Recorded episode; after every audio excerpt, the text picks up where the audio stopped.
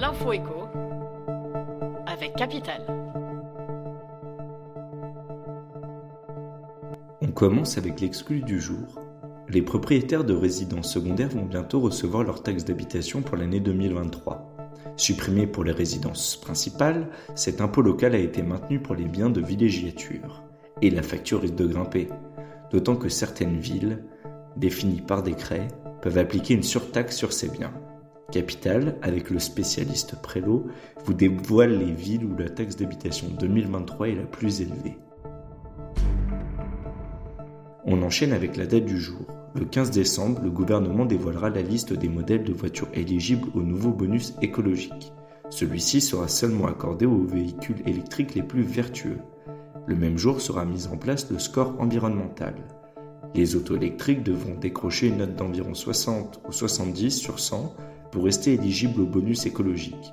Plus d'infos sur notre site. On poursuit avec la question du jour.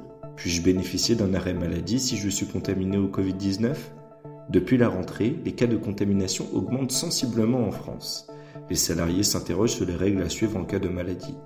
Sachez que les modalités spécifiques d'arrêt de travail en place lors de la crise sanitaire sont terminées depuis le 1er février. Aujourd'hui, les règles habituelles s'appliquent. C'est votre médecin qui décidera si oui ou non il vous arrête en cas de contamination, précise l'avocate Delphine Robinet. Et pour terminer, l'info pratique du jour. Pour toucher une retraite à taux plein, vous avez racheté des trimestres. Ainsi, vous comptiez partir à la retraite dès 62 ans sans décote. Mais patatras, la réforme est passée. Désormais, malgré votre taux plein à 62 ans, vous ne pourrez pas partir avant 64 ans.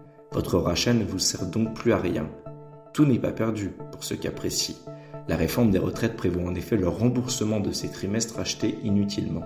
Capital vous détaille les modalités. C'était l'info écho avec Capital.